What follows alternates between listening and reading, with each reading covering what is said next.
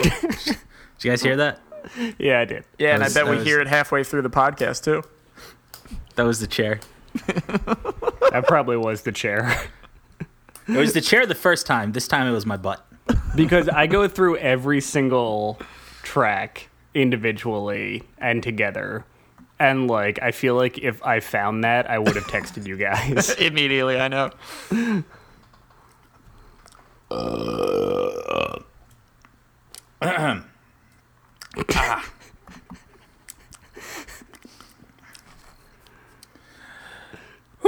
Okay.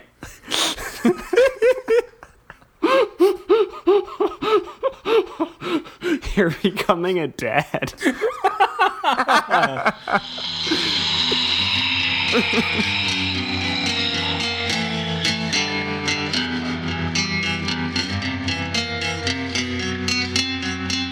Hello! Welcome to the Age of Enfrightenment.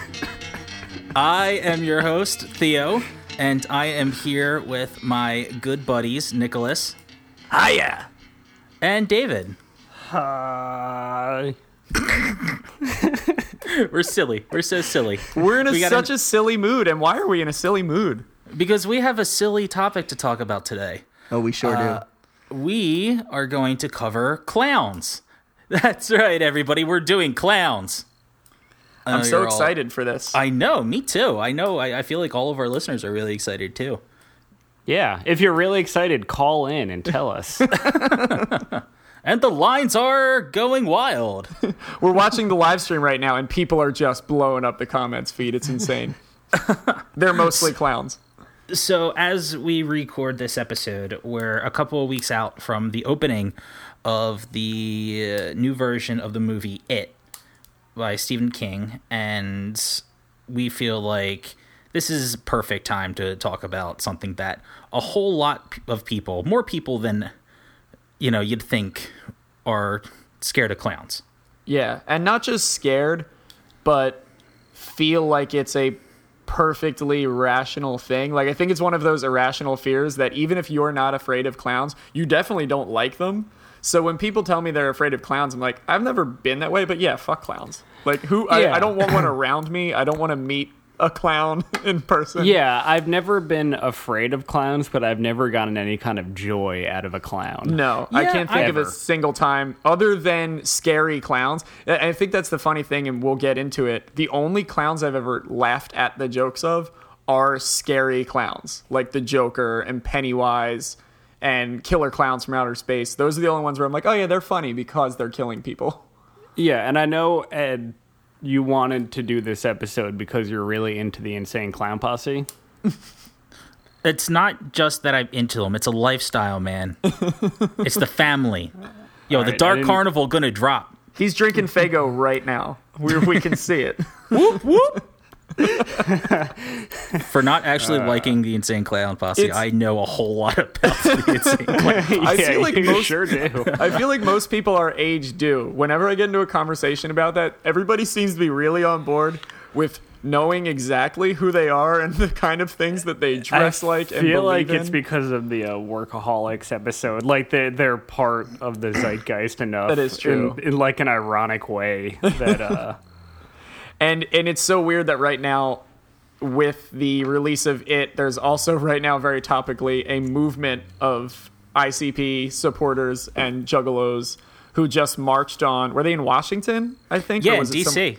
yeah they were in DC for clown rights um, well, it's because a couple years ago, Juggalos got classified as a gang by the FBI. right So Which- they're that I didn't know. yeah yeah, they're like considered a gang in the way that like the the Latin Kings and the Crips are Holy considered a gang. Yeah, Right. So that's what the march was about. But I mean, I feel like their whole thing is they have this very violent image, which let's be real is kind of earned.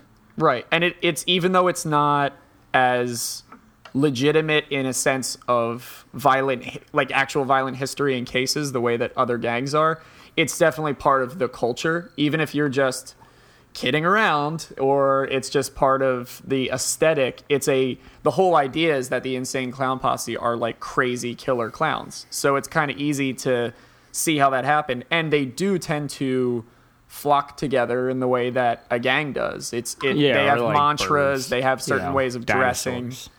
Yeah.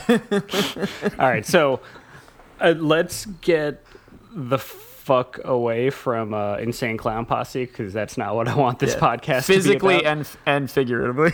so uh, l- let's let's go back to Rome. Let's do it. you, you know, there's a lot of discussion about where clowns really got their start, but one of the earliest things that we were able to find is in ancient Rome, there was a class of jester called the Archimimus. And basically, what they would do is they would go to funerals uh, dressed as a court jester, and they would mock the dead. Now, just like uh, the jesters of later England, they were allowed to do this. They were encouraged to do this, and it, there was no limits on what they could do. Very much so, they could go to the funeral of the emperor and were encouraged to openly mock the dead, talking in their voice, um, cracking jokes. This seemed to be one of the earliest cla cases of real like clowning, like established Yeah. clowning that I was able to find. I'm just imagining in my head like Rodney Dangerfield in a kilt, just being like, "I tell you, the graveyard, it's the most popular place in town. Everybody's dying to get in." It was pretty much exactly like that. I think we saw that. We found a picture of that carved into a stone tablet in Latin. Um, Turns out he was 800 years old. What's crazy about the Archimedes, because like you said, that that eventually turned into things like the court jester, which was more of a feudal feudal Europe sort of tradition, but this predates that. But what is really interesting is not only would they mock and mimic the dead, but they would basically roast everybody. So Yeah. they would so here's somebody and it would be for really influential people i don't i didn't find much about whether or not this was a tradition amongst the rabble too but it was really big for wealthy people so if you were a roman general and you died everyone would come to the funeral and this person would dress up like you mimic your voice make fun of you but more importantly they would kind of take shots at everybody so it would be one of those things where they'd be like oh everybody knows this guy's only here because he's been waiting for me to die so he can inherit all of my my armies or whatever. Like they would go really dark and really serious and just like roast everybody in the room and not be killed for that in a time where you could be crucified Yeah, for just for- about anything. Now, were you able to find, because, like, I wasn't, was this meant to bring, like, some goddamn levity to a dark situation? Yes. Like, or. Yeah. What what it seems like so from from what I read it was that and really it started Actually, I won't say it started because I did find things about clowns in ancient Egypt. Um, they would have pygmy people, which is like awful, dress up as things called dangas and entertain pharaohs in animal skins. And they had a similar Did role. you say dingus? dingus. Yeah, they were a bunch of dingai. Um, but they had a similar role. But basically, what we saw over the ages and ages, and what really the Romans perfected, was this idea that people need a release valve.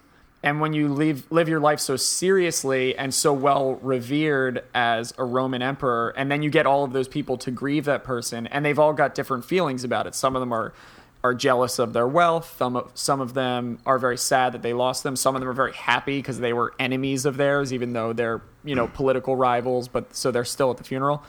This was a way to kind of release the tension in the room, which really I think is part of every funerary culture in a way. I know every funeral I've been to, people find themselves in one corner or the other laughing about something ridiculous and be like, "Oh, this is terrible. We shouldn't do this." But it's like everybody's doing it. It's literally the only way to cope with it sometimes. Yeah, you got like your hand in the in the corpse, and you're pretending it's a puppet, and you're like, I know this is fucked up, but we're getting some really great chucks. hey, uh, this senator, he was a real piece of shit. I tell you.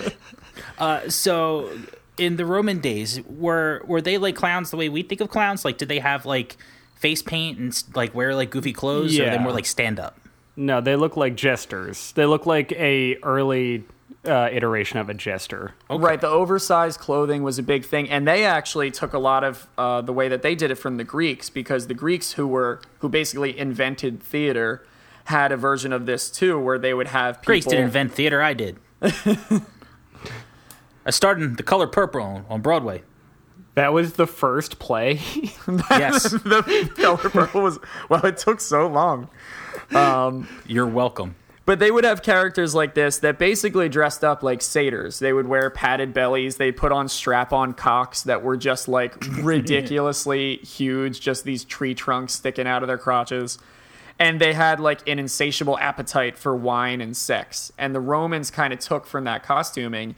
And it really set the tone that a clown, even though there wasn't a name for it at the time, is anyone that is allowed to be completely uh, inhibited or not in, inhibited in any way and Yeah. can speak to what everybody's feeling but don't want to say which is also partly and we'll get into the psychology later why people are afraid of clowns it's less about the creepiness factor more about the fact that they seem to be given carte blanche by society to just kind of do and say whatever they want including violence and like intense sexual aggression which is like there's a lot of that throughout the history Yeah. of clowns all the way back to the to the um to the ancient Egyptians. It is really interesting that clowns from the beginning had an association with death. Because Yeah. that's not something that I knew, but I feel like makes a whole lot of sense in Yeah. retrospect.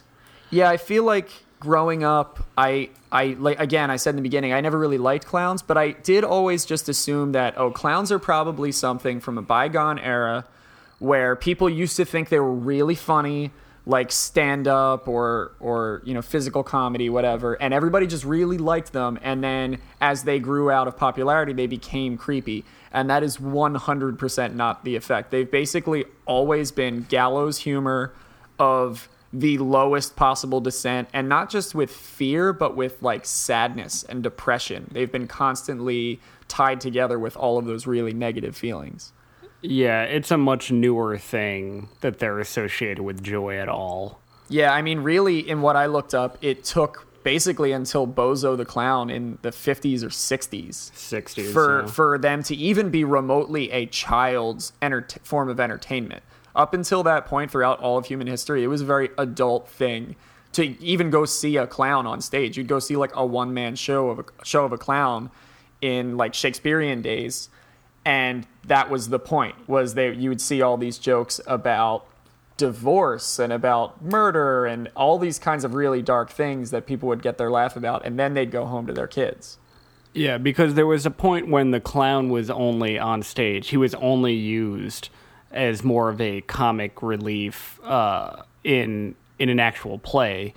It wasn't until much later that like the clown and the stage kind of separated, and like there's still there's still a strong connection there today, but now it's much more associated with like a freewheeling street performance uh, Right. rather than like a play. Oh yeah, know? could you imagine like paying like Ticketmaster to go see a clown? like that's like the concept's so fucking weird. And I mean, like in my day to day life, I have zero contacts with clowns, and you know, it's like you guys were saying earlier. Um, I I understand why people are afraid of them, and I I feel like you know that's it's one or the other. It's either people are terrified of clowns or they just don't give a shit about clowns. Right. Nobody's. I don't think I've ever met anybody who's like really psyched on clowns. Yeah, and you would be terrified of them if they were. Yeah, because that'd be a really weird fucking person, right? like if somebody said they were really into clowns, your next question would be, "Are you a clown?" And if they said no, then you would be really creeped out by that person. Yeah, it's actually Yeah. worse because you, it is kind of creepy when people go to clown college and things like that. But I think it's so much worse if somebody just said, "Nope, I don't know anything about the profession. I'm just a really big fan." Like that would that would Yeah. bother me so much. So, yeah. If you can't play sports, be a supporter. You know. so Dave, you had talked a little bit about it on the stage. Um, why don't we go back to the guy who's considered the first modern clown, the man who invented what we think of as a clown today? George Okay. Bush. Oh, Take shots that. Take that, 2007 George Bush.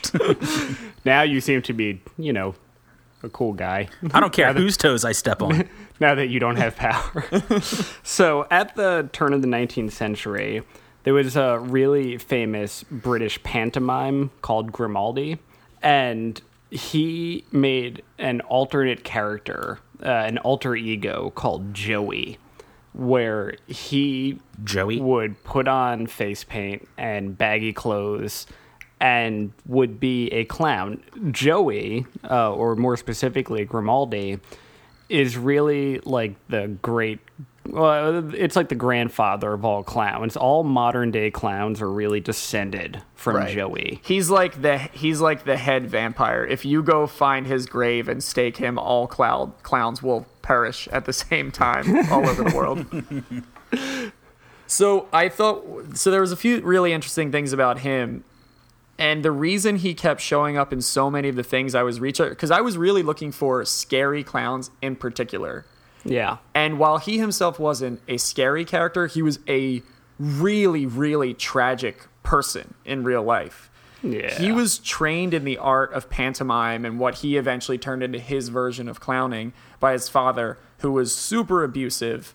And basically, I mean, can you imagine what it would be like for your father to be like beating you every day, but so that you'd be a better clown? It's like such a higher level of fucked up. That is That absolutely how you make a really awful person. so that was what he was sort of born into. Um, later on, it, when he was still pretty young, his wife died in uh, giving birth to one of his kids. He had his son uh, grew up to al- also be a clown, and he drank himself to death by age 30. So Grimaldi was still performing himself when his son died of alcoholism, and his son was also a clown. His son actually was a he and his son were both contemporaries of uh, Charles Dickens. And in his story, The Pickwick Papers, it's said that the there's a, a, cl- a clown character in it who's very sad and also described as being kind of terrifying. The way that like he's very gaunt and his white skin like hangs off his bones, and he's this drunken, like falling apart mess with dirty makeup. And that character apparently was based off of Grimaldi's awful son that that died really young. Now, Dave, the next time that I have a couple beers and post on Facebook about movies I don't like, just remember, I'm not a clown who drank himself to death when he was 30. I mean, you're not 30 yet. I was yeah, we've got a whole year to find out if that's true.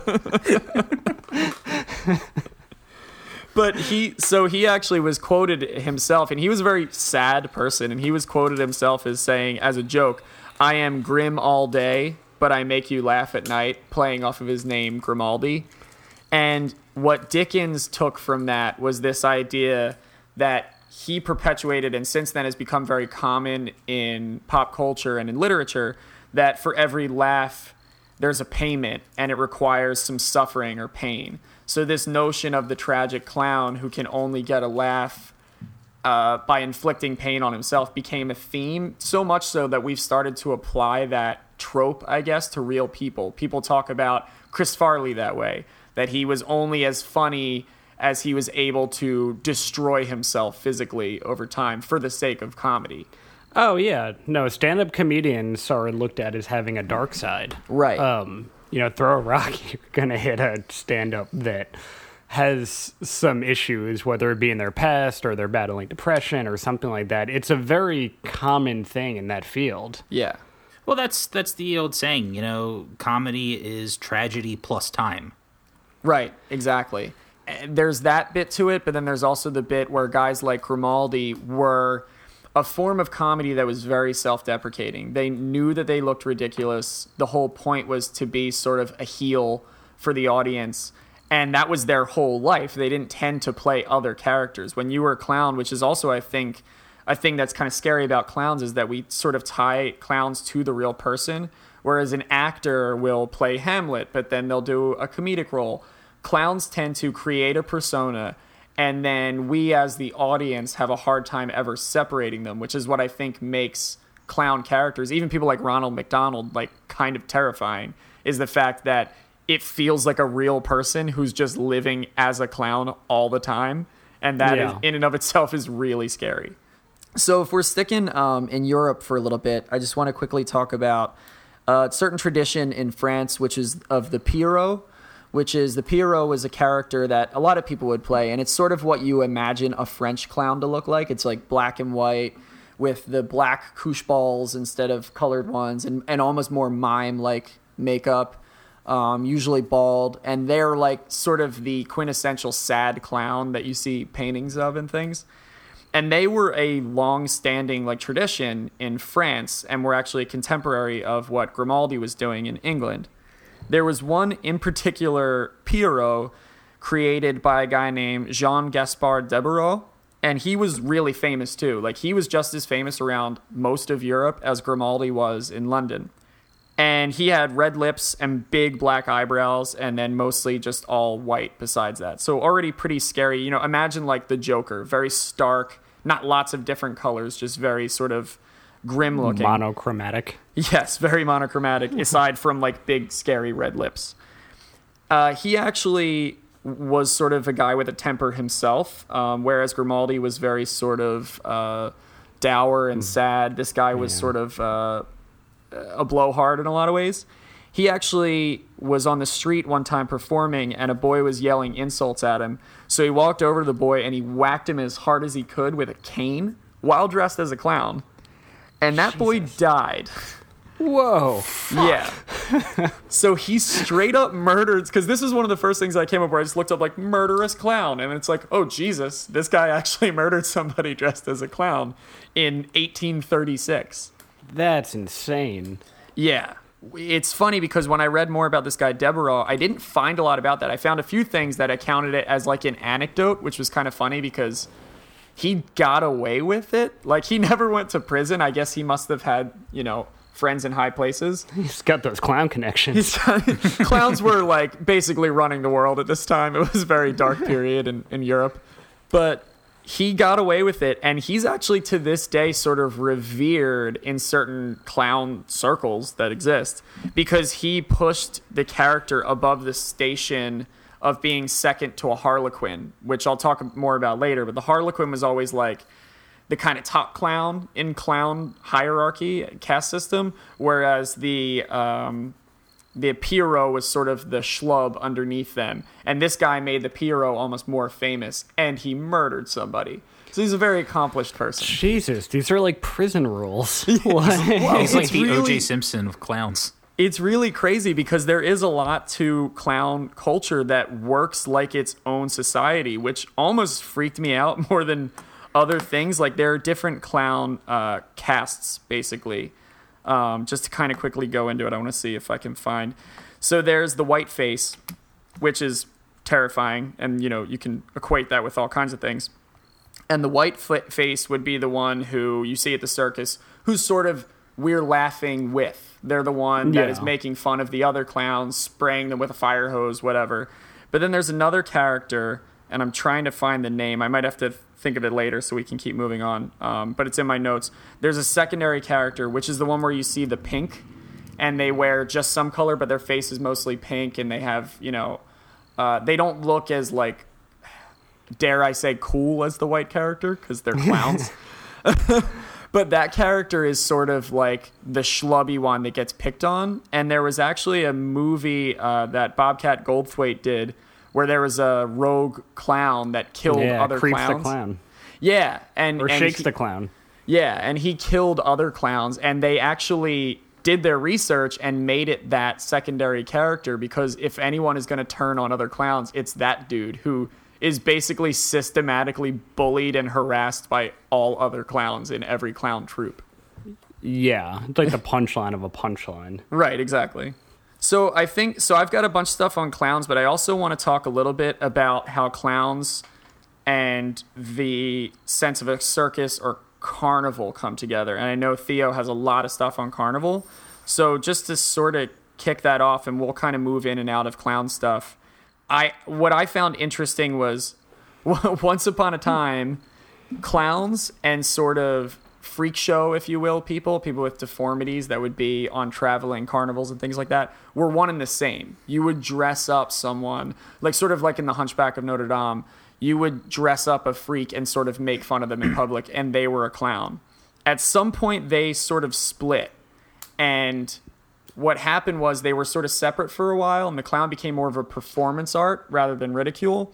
And then those two merged again when circuses started to become a really big thing in like the 1760s. And all of the sudden, the people that were one and the same before, the freak show people and the clowns were different. Only now the clowns could openly mock the freak show people and were free to roam around, which also helped give clowns a more sinister vibe that they were like cruel, dark characters. Yeah, no, you know, there's something about that, uh, about the clown actually coming into the audience and interacting with people. Because now with TV or anything else, but back then, specifically with theater, it was a, when you view something, you expect it to be a very passive uh, activity. You know, you are just sitting there while other people do things. What makes that like very specifically creepy is the moment a clown comes out into the audience and starts interacting, it becomes an active entertainment instead of a passive entertainment. Which is kind of like the olden equivalent uh, of like somebody coming out of your television and, and interacting with you. Suddenly, people are going to be much more on their guard. Right. Uh, whether it's a combination of like, I don't want the attention to be on me, I don't want this, I don't want that it's going to create a, a weird feeling that is very specific to the clown because it's not the animals will not be doing that the freaks won't be doing that it's very specifically the clown that will Right. do that Even it shows like Cirque du Soleil, they have creepy clowns that will come out and fuck with people in the audience. And it's really unnerving because you buy a ticket to what you essentially equate as like a Broadway show where Yeah. nobody interacts with you at all. And then you're sitting there waiting and it's like quiet. There's the house lights are up and there's just a clown walking around and all every single person in the theater is thinking is like, that clown better stay as far away from me as yeah possible. no one wants it Nobody wants it. Everybody's pissed off when it happens to them.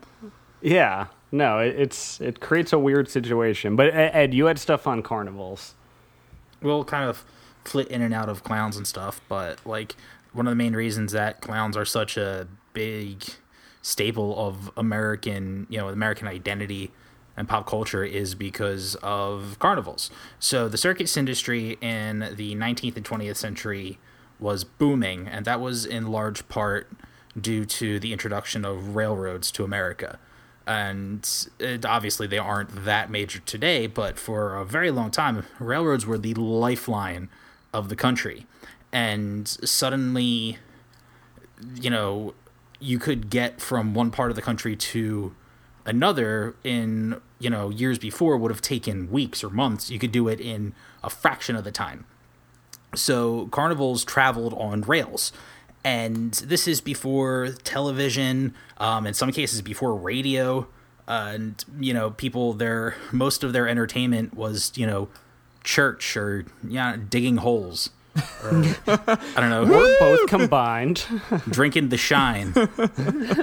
so, a carnival or a circus would roll up in a town and they would unload all their stuff and they'd stay there for a week and then they'd like move on.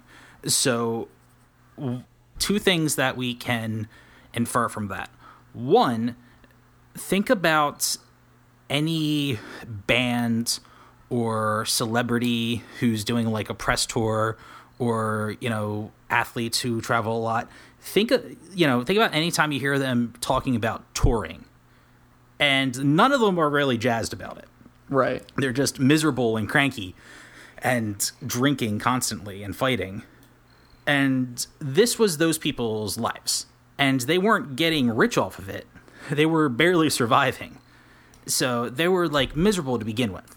And two, you know, carnivals and circuses of today are not what they were back then. So, I mean, circuses are kind of really like within 20 years they're going to be completely dead. Yeah, Like, they've already. I know Barnum and Bailey already stopped using elephants because of pushback from from animals rights animal rights groups for good reason, and it seems like over time they're just chipping away at what a circus is.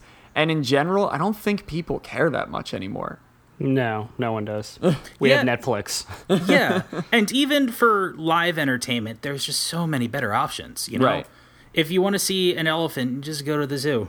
Um, you know, if you want to see somebody dance or something, you go to the ballet. It's Or yeah. the strip club. if if you want to see a man fuck an elephant, just go on the internet. You know, we can literally see anything. There's not as much as a reason uh, for the circus, and I, I feel weird saying that because I went to the circus as a kid. but you know, you know, when you talk about the traveling uh, fairs and the traveling freak shows and carnivals, what's interesting is this would be a big deal to whatever town they came to because it was entertainment for once. Right. Uh, Nothing is happening otherwise. yeah, and the difference between them and a celebrity nowadays doing uh, doing a press tour or something is they would stay for a week and they would interact with people day to day. Because you know, as much as they were performers, they still had to do things like eat and you know get supplies and everything. And it was just this weird mix of like, I just saw you on stage. You're a nobody, so you have no real status. right. Uh, but later, we're all going to be watching you and potentially mocking you. Right. It's just, it's a weird dynamic. Yeah, I think the best uh, version of that, or the best way that I've understood how that would have played out back in the day, was reading Something Wicked This Way Comes by Ray Bradbury, where Yeah. an evil carnival comes to town. And it's not just what happens within the limits of the carnival.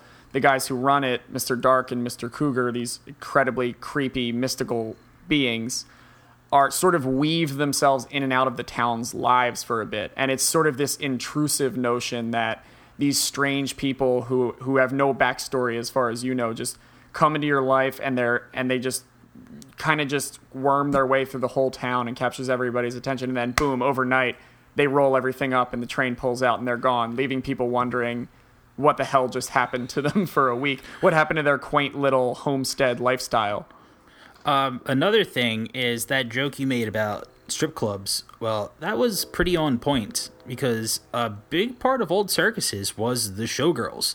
sure There would be girls that would strip, and in a lot of cases, some of them were prostitutes as well. So there was this really kind of like seedy underbelly to the circus where because they would go into towns for such a short time and then just scram and because there was like no way of tracking them or keeping tabs on people back then, they could get away with a lot of stuff. So a lot of prostitution went on um, during the um, during prohibition. A lot of circuses were involved in bootlegging right just because they had this like free reign of the rails and you know nobody's gonna like go into a lion cage to check for booze Right. And at the end of the day, these are not necessarily the showmen that we like to romanticize in certain modern day interpretations. Like I think about Big Fish and how he joins the circus and they're they're just people want to put on a show. No, it's more likely these are the miserable people that are down on their luck that you mentioned that are really just trying to make money. So, sure, they'll put on a show, but if it's going to help, they're also going to sell sex, they're going to sell drugs, they're going to sell booze, and just whatever other dark, twisted shit they can to make as much money as they can and then keep moving on. So it's really it's it's almost like Vegas coming to town as opposed to a wonderful child's show. yeah and that's the, you nailed it they were all about making a buck and they were just the they were hucksters they were you know showmen out to scam you out of your hard-earned money so one of my favorite things that kind of encapsulates this is the fiji mermaid which was invented by P.T. Barnum. And I feel like if you don't know the phrase, you probably know what it is. So in the um, 1890s, P.T. Barnum would start showing at his circuses uh, in the sideshow they would have this booth where they say that like in the indian ocean a sailor found a live mermaid and they brought it back and now you can see it and nobody knows where it came from and science can't explain it. And it's this horrible little monster and it was almost mummified. It was so like decrepit because it was dead. It was like a corpse. But it's genuinely scary and then you find out as time goes on that it's a baby monkey's torso sewn to the back of a fish. And when I say you find this out over time, this isn't like, you know, this happened for like a month and then PT Barnum was just, I'm just kidding, guys. no, this is something he he kept up his entire life Right. and you know that there were other things like that like and um recently, um, like I guess at this point, like a month ago, I went to um, a Renaissance fair with my girlfriend, and they have this like sort of like gimmicky like sideshow thing where you walk through and it's like all these like monsters and they're like kept in like jars, and it's clearly fake and it's supposed to be like goofy. So like you can see like one of the things was Grendel's arm, and they had like a goblin, and they're all in these like flasks, and they're supposed to be like specimens and shit, and it was goofy and fun and I had the best time doing it. But like that's what they would do. They were they would have stuff like that. You know, they would get animals that were like stillborn but mutated, like, you know, two headed cats, and be like, Look at this crazy fucking monster we found in Egypt. Right. Yeah. Yeah. What has God done? and that speaks to uh, an underbelly sort of industry really that fed into this because it wasn't just the the performers there was also people who needed to provide these things and there's a lot of darkness behind both carnivals and clowns when it comes to how to create these sort of spectacles and a lot of times it just came down to straight up kidnapping people um, disfiguring people there's a if anyone's read the, the book the man who laughs by victor hugo the the main character Gwynplaine is disfigured. His face is is carved into a permanent smile. And if that sounds familiar, that's exactly where the creators of the Joker came up with his look and feel was from the the movie from the 20s. But what's interesting is in the beginning of the story, they talk about how when he was a child, he was kidnapped and disfigured by this group of people called the Comprachicos, which were based on real people that went all over Europe. You know, think about any ideas you might have about like gypsies at the time, traveling people, much like a carnival or a circus. And they would either find people down on their luck, find homeless children, or just straight up kidnap people. And then they would disfigure them in ways so that they would make for a freak show. So a lot of these people weren't necessarily deformed people who were just misunderstood and they had nowhere else to go. They were born with nothing wrong with them.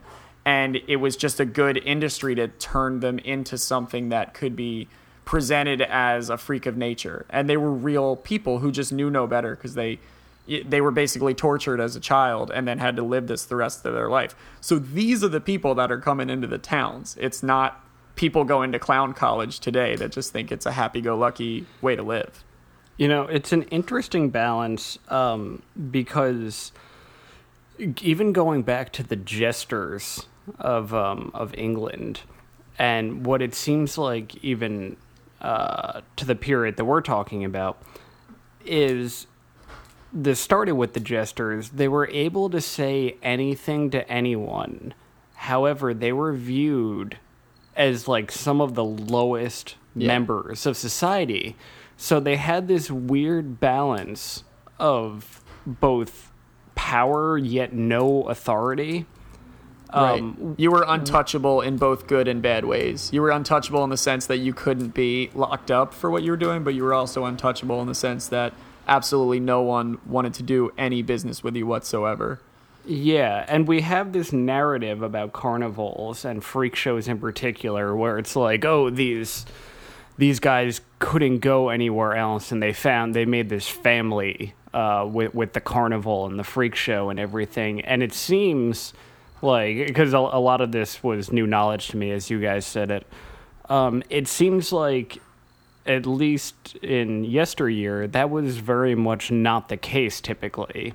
It, it seems like there was a lot of kidnapping and Yeah. like what essentially is war crimes uh, Un- happening. Unfortunately, I think it comes down to the dark underbelly of most things. At the end of the day, it's a business, and businesses run more efficiently when you cut as many corners as you can to make money. So you can't wait around for the most talented clowns to just kind of come to you. You take advantage of people who are in a certain way. Maybe they're in debt, maybe they are drunk, and you say, "Hey, you come with us. I'll give you two pennies a month." To dress up like an asshole and put on shows for people in towns all over America. yeah. Yeah, but those carnivals, the the railroads that would take them there, um, the clowns became a part of that. And besides the Fiji mermaids and the strippers and the booze, they became an inseparable part of the circus. And that was what sort of introduced clowns to to America. Yeah, And that's how they became like a staple of our pop culture. Yeah, because they were so they were such an integral part of entertainment in Europe. And you're right, it was the circus that really brought them here, whereas it was much more the stage that sort of spread them around Europe. And I think there's a very big difference between someone who is essentially an actor that didn't make it in the other forms of acting, or maybe they prefer to be a clown, and then someone who is like, you know, I almost equate the circus clown in those times, not now. I'm sure they're pro- very professional, well meaning clowns. But in Oh, those yeah. times, I almost equate them to the people that sit out in Times Square with like an Elmo head on. Like they just need to make, they don't give a shit about making your kid smile. Like they just need to make money so they can survive. Well, just think about like you know all the stuff you guys said about the clowns in Europe and how there was, you know, this like hierarchy and a lot of them were treated with like respect. The American clowns, like they were they were hobos. That's how they dressed. Right. They dressed in caricature caricatures of homeless people because they were they essentially were they were riding the rails. These were mostly people that if they weren't clowns, they wouldn't have anything else to do. Right. Yeah. Uh, so like the only difference between a clown and a drifter at the time was some grease paint. Yeah. All right, so those are clowns looking to survive. Let's jump to clowns that survive while killing other people. I'm just a Ed? clown trying to survive in this clowny clown world. I think I I just want my kids back. you, you can tell us about about clowns that kill people.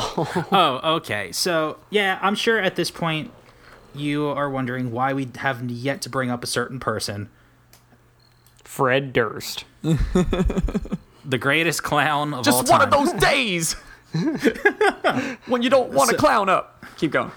So that person is Pogo the Clown, also known as John Wayne Gacy. So it's inevitable that we, if we do a clown episode, you know, we have to talk about him. So let's let's let's jump headlong into that. Absolutely.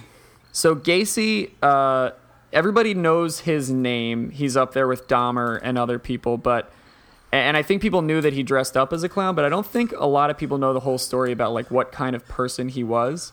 And by all accounts, aside from murdering people, he was a great person, which is probably the most terrifying thing about him. Yeah, he was a businessman. He was like involved with like local politics and like charities and stuff. Right. He had he had a, a very successful construction company. He was a very prominent member of the Democratic Party in Chicago. Um, gave a lot of money to candidates. Rallied for certain causes. I mean, like a really like gregarious sort of unofficial mayor, like sort of man about town that people really respected in the suburb of Chicago where where he lived. What is really kind of for me as we're talking about all of the ways that sort of clown culture works makes sense that he took on the persona of a clown was that he sort of worked in the same feeding off of people's pain and strife kind of way.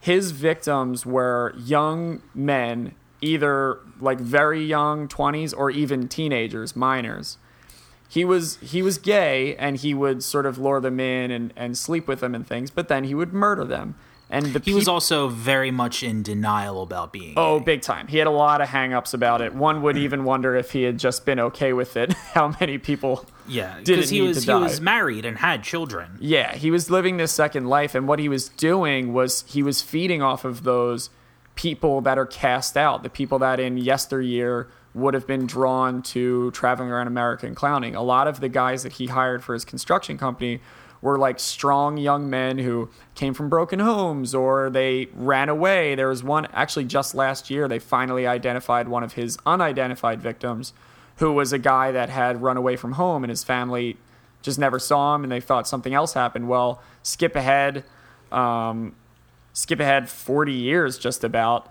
and the family gets told, oh, your missing brother was actually one of John Wayne Gacy's victims because he he ran away, ran into Gacy, you know, had a whether it was a romance or he just went to his house to hang out, um, was was murdered by him and buried underneath his home with at least 30 something other people. There's 33 confirmed. Confirmed, right. Yeah. From the years 1972 to 1978, he killed 33 known men. Now, that's six years. That's an average of five and a half people a year. Jesus. Which is It's like, I almost mean, it's a little slow, if I'm if I'm being honest. I don't know. That's like once every two months you kill somebody. Right. When you think of how other murders take place of like one person and you see these documentaries where they're like they had been planning it for months everything was set it's like no he's basically got a pretty good trap set where he draws people in and then takes them out Yeah, and Yeah, you know what Write in if you think you can beat that record. we want to hear from you. or if you Yeah. have beaten that record we'd love to interview you Yeah, it's he would lure these men to his house and he would strangle them. That was his method of executing them, and he buried them all beneath the floorboards of his house. yeah pretty nuts Yeah. So I don't um, I don't know if we should say too much more about him, but where where it draws back to clowns, not only did he have a clown alter ego, Pogo the clown, he would work at kids' parties and perform. And what I think is interesting to me, you might as- you might assume that a man who does that is trying to lure children to him so that he can kill them, which was not the case. He was No. finding people in just his other life, in his romantic life as a gay man, and do it that way. So the part of him that was a clown and performing at kids' parties, we have really no other reason to believe or no no reason not to believe that he just really enjoyed being a clown and liked Yeah, entertaining and- people. He uh, he didn't dress as a clown or anything when he killed people. Right, right. He was himself. It's almost like Pogo the clown was like if he was just Pogo all the time, maybe he wouldn't have been a murderer. Yeah, like it- it's kind of one of those weird things with clowning an inlet or an outlet. Like Right, exactly. And and today, um, he he was a painter too, and some of his paintings that he's done, which are super creepy. I think they'd be creepy without the context, but they're definitely creepier with it. They go for thousands of dollars in Yeah, I'm sorry. If it wasn't John Wayne Gacy, there would be like serious copyright infringement on a lot of his paintings. Oh god, yeah, yeah. Like Disney would not. I don't understand why Disney didn't. Like it, it's a very un-Disney thing to be like, let him just have it. I think it's Like- harsh. What did he, what did he do from Disney? Uh, like the Seven Dwarves, like Yeah. and stuff like that. Oh. Yeah, because he did paint a lot of things other than clowns. Like he painted himself a lot as Pogo, but he painted a lot of stuff. And really, at the end of the day, going back to that businessman thing, when he was doing these after he was in prison, and his stuff started really kind of in- innocent, like the Seven Dwarves, childlike things like that. As people started paying money, and he was able to get some of it to him to make his life in prison a little more comfortable without, you know, things in the commissary and stuff like that. He started intentionally drawing darker stuff, like skulls. He did a famous painting that was like called Dahmer's skull, basically playing off the fervor. So he was above all a murderer and an opportunist. Someone who is Yeah. like hey if if i'm going to be a the most prolific serial killer in the united states i'm going to make a fucking buck on it before i die. Yeah, he was great at branding. he really was. He's, he's like a, a, a marketing he's like a marketing class all on its own. He's built a pretty strong brand as far as murderers go. And this probably is a good jumping off point to why, like, in general, we find clowns creepy. You know, aside from everything else, aside from the fact that, you know, they were they were never had like a joyous history uh, of of spreading smiles. Uh, just clowns in general, some people are creeped out by, and there's a reason for that. And uh, we're we're we're now going to shift into psychology a little bit. As we are wont to do psychology and norse mythology are the two things that we always talk about I don't know. We've been we've been leaning pretty heavy into uh, Greek and Roman history too. Yeah. Oh, don't worry. Yeah. I have stuff about Loki if we have time. but you know there's people in general tend to get a feeling of unease from something that they don't understand or don't know and there have been studies done about clowns and i think it's referenced in a book called bad clowns um, that's like just clowns, bad like this podcast but a lot more competent um, where people found themselves to be unsettled by clowns because you couldn't actually read their emotion. They had this large false smile painted. And people would actually find this really unsettling because no matter what the clown is actually feeling. It's just portrayed as a smile, which unconsciously creates a sense of mistrust Yeah. um, and disguise. And because we're naturally suspicious animals, it, it just it gives us this feeling of unease because we don't like not knowing things. Right. There was a study um, recently, actually, in recent years, called "On the Nature of Creepiness." Was the sort of report that these two doctors came. It was these two psychologists, Francis McAndrew and Sarah Koehnke of Knox College in Illinois. Um, they asked more than a thousand people to rate the creepiness of a list of occupations. And there were other things up there like Undertaker. I think janitor might have been on there, just be, probably because of like pop movies and stuff like that, which is great because I've been both a gravedigger and a janitor. So I'm I'm like I'm t- you put those two together and I'm a clown. But cl- clowns were at the top of the list, like by far. And the one researcher, McAndrews, said that he wasn't surprised by that. And it's exactly what Dave said. It's the ambiguity of a clown. It's the uncertainty of a threat is actually more frightening than a threat. If you are in the zoo and there's a lion, you're you're respectful of its power, but you know that if there was not that barrier between you, that it would kill you. So that certainty almost feels more comfortable than having a clown way down the street heading in your, your direction and not knowing if it's going to completely ignore you, make a joke, or try to terrorize you in some way. That is way scarier to people, apparently, psychologically speaking, than something that is a definite threat. Oh yeah, because you can categorize it. Right. Like we Right. just we we get very upset when we can't put stuff into when when we can't file stuff in a specific place. Yeah. Yeah, you really. I think you're really picking up on something with the anonymity of it, because there's definitely a a, a, a mean spiritedness around clowns. Yeah. So like, Nick, I know I've been in a comedy club with you before, where there's a guy who's done insult comedy, Yes. and wasn't particularly good at it. It was quite bad. and yeah, and it just kind of I remember it just kind of rolled off you because he's just some guy. Yeah, he basically I- just made the comment that I I was blonde at the time, in no Yeah. one direction or the other, just that it was Yeah. a fact. and and nobody really ever wants to be in that position. You know, nobody likes being the butt of a joke. And when stand-ups do it, that's one thing. You know, we know who they are. You can check them out on Facebook and Right. choose to not go to their next show. A clown, I think you absolutely hit on something when there's this sense of not knowing who a clown is, besides being a clown. And when it's that person is being mean spirited, it's just adds this level of of danger to it. Yeah. You know, it's it's really unnerving. So that yeah, it's I, I I'm I'm actually really into that. I never really thought of that before. You're Yeah. absolutely right though. I've never once thought about who Ronald McDonald is when he's at home. Right. And there's there's so there's a piece to that anonymity that I think is almost and this is where we're going to get into our required Norse mythology of every episode. I found a lot of things connecting this idea of the clown to ancient traditions of trickster gods. Because a trickster god, you know, most people think of Loki in terms of the Thor movies, the Marvel movies now. And I think they do a pretty good job of showing his ambiguity, but I think mostly he's a villain. And that's kind of a problem because in reality, Loki was completely amoral, which is what a clown is. A clown will fuck with you one second and then give you a flower the next second. And then the second after that, the flower squirts you in your face. You can never tell if they're your friend or not.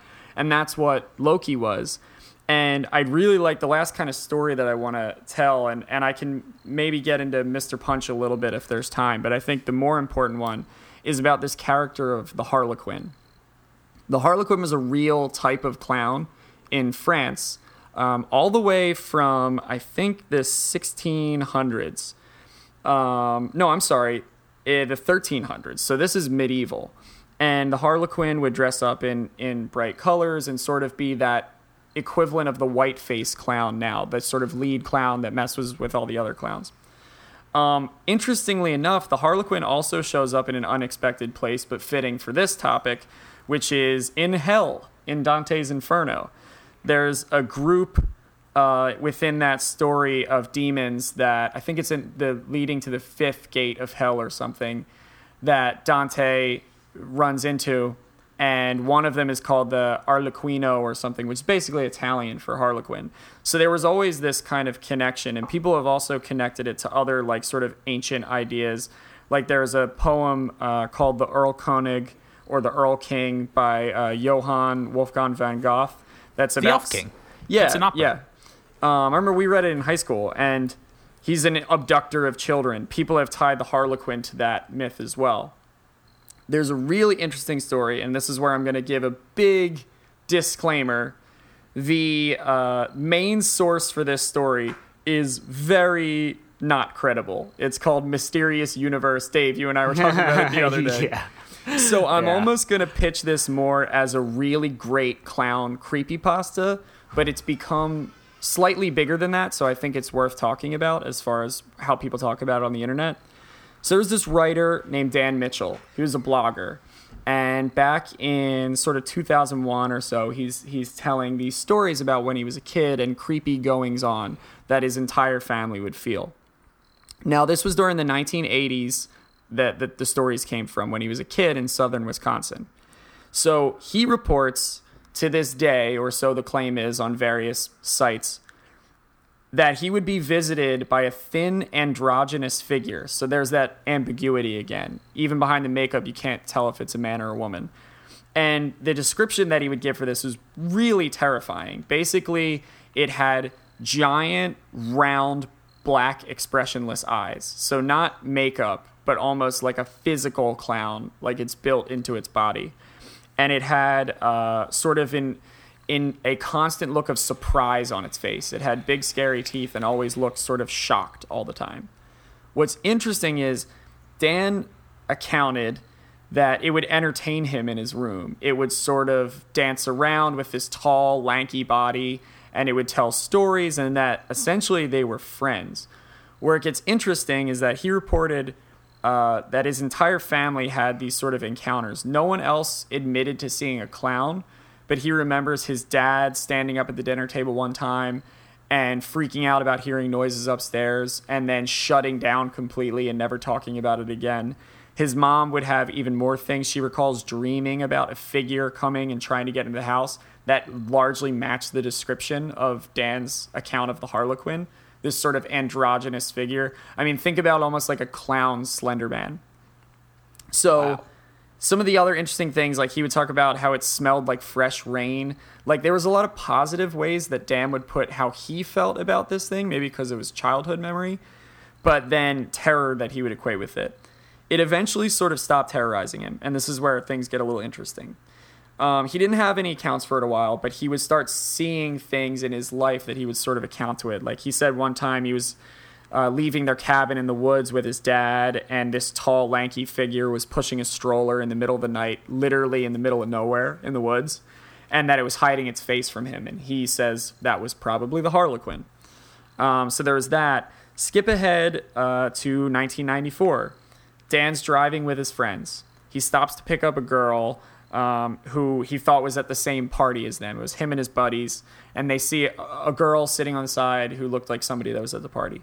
So they stop the car, and in like straight up horror movie fashion, uh, the head turns, and it's this horrific surprised face that everyone else in the car is freaking out about, and Dan is the only one who's like, "I know this. This is from. It's following me. It's from my childhood." So the driver goes to turn the engine and or goes to slam on the gas and the car stalls completely. And they get stopped there. And next thing they know, similar to sort of the UFO encounters that we talked about on that episode, he's they, they've all lost time. So that's important because what I'm going to kind of get into is what has happened to the internet since this story has broken out. And it speaks a lot to how people feel about clowns. So there have been theories that Dan's Harlequin was an alien. There are theories that it's an elder god of some sort. There are theories that it's Loki. And it's become this huge sort of underground internet story of the Harlequin that people have talked about and have built on the mythos of in a big way. People have even sort of tied it to Um, there was there's like other characters that like court you know jester characters in different sort of fandoms that people have, have attributed to. But one of the interesting things that came up was that the Hopi Indians of that same area in Wisconsin had a character called uh, Masaw, which actually kind of fit the physical description of the large black eyes and the big round mouth. So then there are people who are local that say that the Harlequin is that. What's interesting is in 2010, Dan claims to have met this entity in a park. He's gone, he's now well into his adult life. Even his children have started to tell him that, Daddy, last night a man came into my room and started telling me stories. Um, he tried to get into my head. So Dan is freaking out now. And he says, I need to do something about this. And I got the sense that I could go out somewhere and I could call on it in isolation and meet it face to face. So this is where it turns into me more of just a good story than reality, but it's a pretty fascinating way to think about clowns as a as a hypothesis. He goes out there into a park and he starts to just say, you know, I want to speak with you, and he's try, sort of calling it. Next thing you know, it's just there. It just sort of appears. And this is the first time the entity kind of drops the facade of Mr. Nice Guy, I'm your friend. Because at first it says, Do you remember when we used to dance and play together? This is a quote that he said it asked him. Um, he started to talk to it. He realizes that this sort of facade of the clown started to drop, and he started to realize that there was this like animalistic but powerful nature to it. And he said he got the sense that this creature could end the world if it wanted to, but is just sitting on it, on that information, I guess, and tormenting him for some reason. He doesn't know. But Wow. reading into this, it's freaking mind blowing how many other people, and granted, these are Reddit threads and stuff, but how many other people have equated either because of that or have found some solace in his story that they feel like clowns themselves are a larger conspiracy, that they're otherworldly or that there's something elemental about them and they're ancient and eternal and they're sort of like Loki, this force that just fucks with us and we don't know or why. the clowns are like the cult of Cthulhu Kind uh, of. to this specific entity. Right, kind of. So it's it's pretty crazy to think about that, and it almost kind of puts in your head, you know, if you're a conspiracy theorist, like, wow, what if that was true? Because there's some form of clown in basically every culture. This ambiguous, androgynous, make-upped trickster that has the ability to break all of the rules why, why is it that you know going back to psychology to kind of tie things together it is interesting to pose the question why is it that we need that character in our lives even though they're kind of terrifying Yeah. What what I find most interesting about all of this is, you know, there's the modern day clown, and I'm sure a lot of them really enjoy uh, bring joy to, to kids um, or adults in some cases. But what's really great about all of this is their almost unintentional inspiration to horror and to the darker sides of things. Um, I'm sure that some people have really great stories about an interaction with a clown. Uh, there's probably more stories about uh, creepy uh, shit, for lack of a better word, going down with the clown. But it's just great that there is this character that has been in so many cultures uh, over such a long period of time that's continuing to unintentionally or not inspire these kinds of stories. Like absolutely i- in a way, they're doing their job. right You know? Yeah, I can't think of one positive clown in pop culture. You know, there's Pennywise and there's the Joker and there's Captain Spaulding. The closest thing to a good guy clown that I can think of is Krusty from The Simpsons. right I would say Bozo the clown. Yeah, I guess, Yeah. but also, I mean, unless you're over the age of 60, nobody's going to know Right. dick about nobody Bozo. remembers what he was like I Yeah. know there was a clown on television. His name was Bozo. That's it. And it's funny that you brought up Crust, Krusty because even Krusty fits that description of the amoral trickster.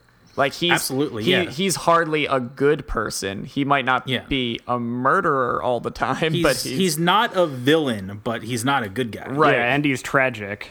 And he's extremely tragic. He's much uh, he's very much like that original Joey, like Grimaldi. Um, So just to kind of drive this home, I think no, there's no better illustration of the fear that all people have on some level of clowns than last year when there was a sweeping clown scare. And that's literally the only term for it. That's what the news called it was a clown scare, which was basically a common hysteria both in the United States and in Europe that clowns were out there trying to abduct children.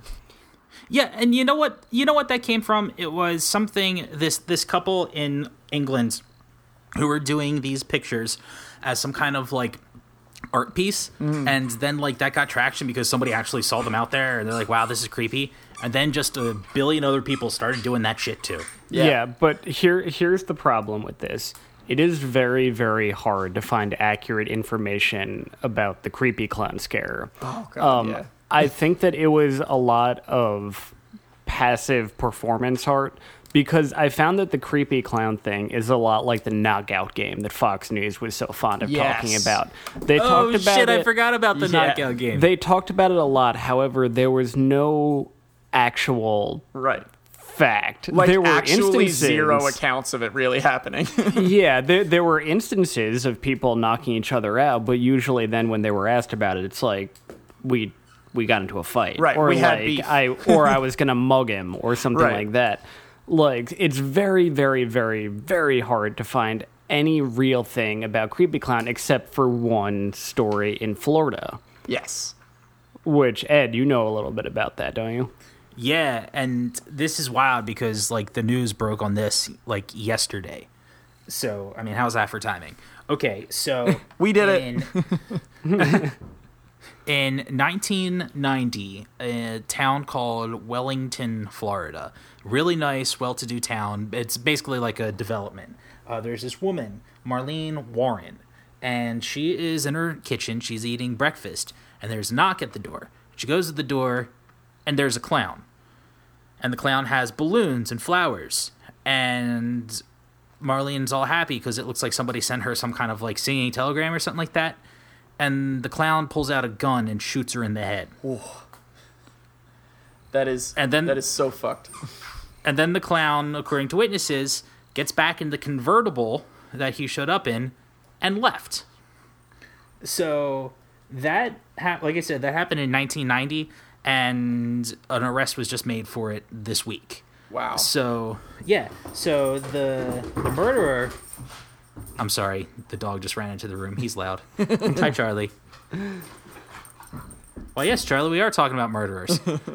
um, but yeah, so the the murderer was this woman named oh god, I just had it, uh, Sheila Keen, and Sheila, as she's 54 now, so at the time she was 27 and she was sleeping with uh, Marlene's husband, Michael, because Michael owned a car dealership, and he was arrest. Eventually, he was arrested for racketeering. So he was a gangster and was into all sorts of shady shit. And he was banging this like young girl on the side, and um, the the case was cold for a very long time. Then in 2014, they reopened it because the idea was that maybe with like the advances in um, technology and like forensics, they'd be able to like you know get some um, get some more dirt on who they thought did it.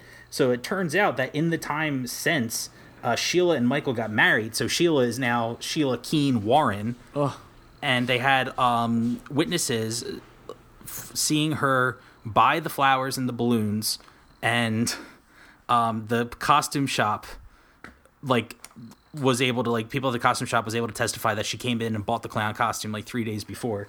So she finally got arrested and is going to jail for murder probably. Oh my god. God damn. So it's but yeah, it was an actual instance of So i guess a clown killing somebody. is it too early to tell why a clown? Like, do we not know the motive behind that yet? Well, I think it was just meant to be a disguise. Sure. I mean, it certainly worked for a while. It, I guess it created Yeah. enough of a diversion that they probably went down some wrong paths before. Yeah. Oh, yeah. because and that's- this this was the creepy clown thing was a self fulfilling prophecy in that you know there were reports of clowns trying to adopt kids and clowns attacking people and everything, and the police, being the police. Can't just ignore these kind of Right, things. they they have to have to, it. address Yeah. it, and like they have to look into it, and they have to make some kind of statement about it which would then give validity to the people that were saying that this is definitely happening. It was like, well, look, the police are addressing it. And don't get me wrong, there was a lot of creepy clown sightings. Like, and I was kind of into it. I like that people were dressing as creepy clowns and walking around. And then Like- because at a, a certain point, people are just like, "Hey, this is a great way to get attention." 'cause Yeah, I'm exactly. an asshole. And it's Yeah. really almost always a good time to make your scapegoat a clown because in looking into this, 2016 was not an anomaly. Like during the time of this murder, there was probably a, scla- a cl- clown scare going on then too. Because I know for and that probably only made it worse because she got away with it for nearly three decades. Right. Yeah. And there's people who just saw a clown shoot a person Right. and leave, and just like, what, what, what does that do to the human psyche? Oh God. Holy shit! Yeah, And- well, 2016 was a pretty fucked up year. and uh, well, and it's crazy because these clown scares they do pop up again and again. In the '80s, there was a really bad one in Boston where everybody was claiming like, "It's these freaking clowns, man! They're everywhere. We got it." Like people were ready to go out on the streets and take justice into their own hands. The trouble with it was, literally all of the accounts, if not maybe a couple others, were from children. And it's really hard hmm. to build a case on just what kids in the neighborhood are saying. And there was actually a, a woman named Loren Coleman, who's a professional cryptozoologist, which is amazing that that's a real career.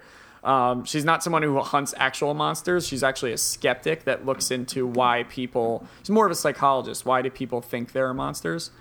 and she created this thing called the phantom clown theory which is basically just describes the mass hysteria based on very little evidence and it goes very much back to what dave was saying about the knockout game there are certain things that people want to believe so much and like fox viewers really wanted to believe that black kids were going around punching people for no reason hence the knockout game and I think everyone, regardless of your demographic, really wants to believe that clowns are out to kill us.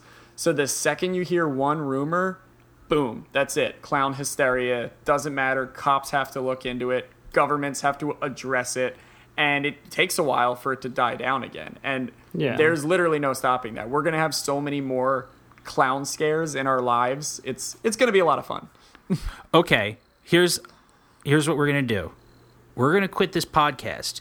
we're gonna start writing a movie about a bunch of drunk Irish Boston goons rounding up a posse to hunt down clowns. I would watch the shit out of that movie. See, the reason Starring that Mark sucks is like, you know, there are clowns that like go to children's hospitals and like, Yeah, yeah. For all the shit we are talking about clowns in this episode, there are some that are just decent people who like children, like entertaining them, and you know have have a decent career and are good people. Right. Which is why we need things like clowns' rights rallies led by juggalos. No, yeah, we do not need that. But all I'm saying is it's cool to buy into all of this, but don't like be like I don't know, like Penn State and have like a clown hunt. Like it's just a little bit too weird. Like just you know, if you see a clown, maybe don't immediately assume that they're gonna kill you. right, yeah. Uh, like hold you like put your keys in your knuckles like you do when you're walking home late at night, ladies. But, you know, don't just attack the clown. Yeah, Yeah. if you see a, cou- a clown like menacingly standing like behind a building, creeping on people, then get scared. If you see a clown just like holding a bottle, like a, you know, like a, a, a cup of coffee, and like pulling out his keys to unlock his car, Just getting into his unusually small car with his 16 friends. just leave With him, him and He's his going thirty home. friends.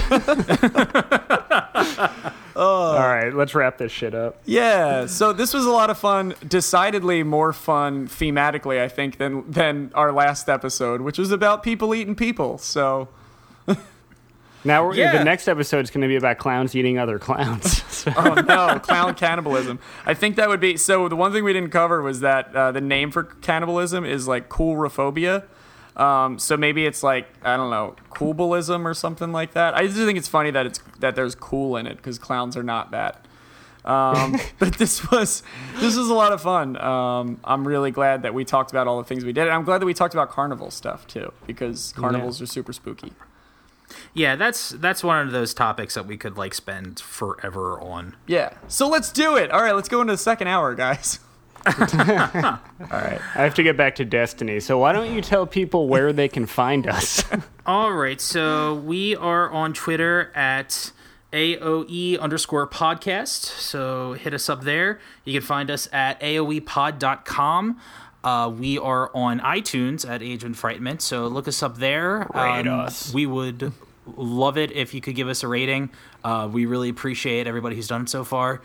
Um, e- shoot us an email at um, what are we? AOE Pod. No, no, I think, we're in frightenment.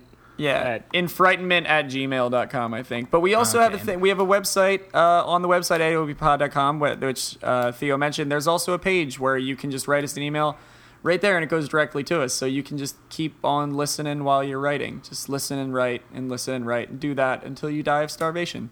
But you'll be listening to us. So it'll be great. Write us a letter and put it in a bottle and throw it into the ocean, and it'll make it its way to us. Unless the currents just don't go in that direction, in which case we're never going to see it. Yeah. whisper, whisper your comments to a moth like Gandalf in the Fellowship of the Rings, and we'll swoop in on an eagle. I think that's a pretty tight ending. I think we should we should call it quits there. Uh, Bye, everyone. Thanks, everybody.